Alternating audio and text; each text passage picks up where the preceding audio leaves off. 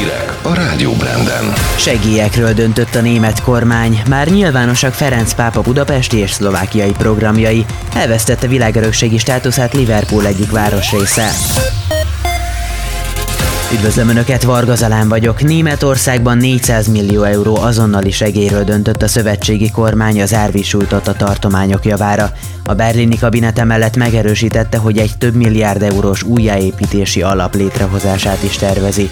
A mostani gyors segély után helyreállíthatóvá válnak az épületekben és az infrastruktúrában keletkezett súlyosabb károk. A 170 halálos áldozatot követelő katasztrófa után Angela Merkel kancellár gyors segítséget ígért a bajba jutottaknak.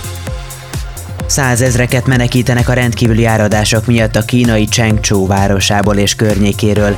A hirtelen lezuduló eső vízzel árasztotta el a metró alagutakat és a járműveket, több száz embert kellett kihozni a szerelvényekből.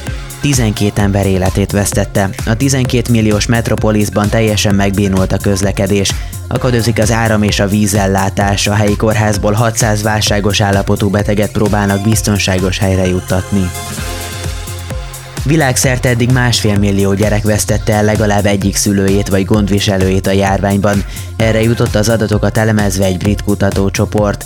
A tanulmány szerint az árván maradt gyerekek száma lakosság arányosan kirívóan magas Dél-Afrikában, Mexikóban, Brazíliában és Kolumbiában.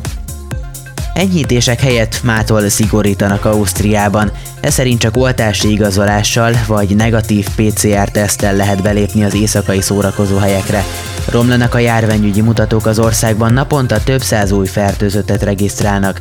Az egészségügyi hatóságok szerint elsősorban a fiatalok között terjed a delta variáns, mert körükben a legalacsonyabb az átoltottság.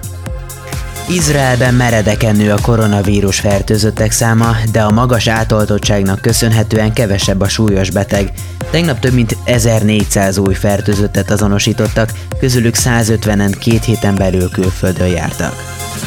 Nyilvánosságra hozták Ferenc pápa budapesti és szlovákiai látogatásának programját.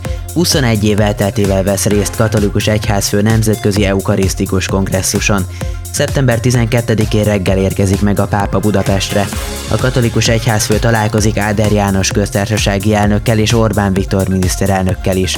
A Nemzetközi Eukarisztikus Kongresszus záró szentmiséje 11 óra 30 perckor kezdődik a Hősök terén, amelyet Ferenc pápa celebrál. A katolikus egyházfő délután indul tovább Pozsonyba. Elvesztette világörökségi státuszát Liverpool történelmi tengeri kereskedelmi városrésze.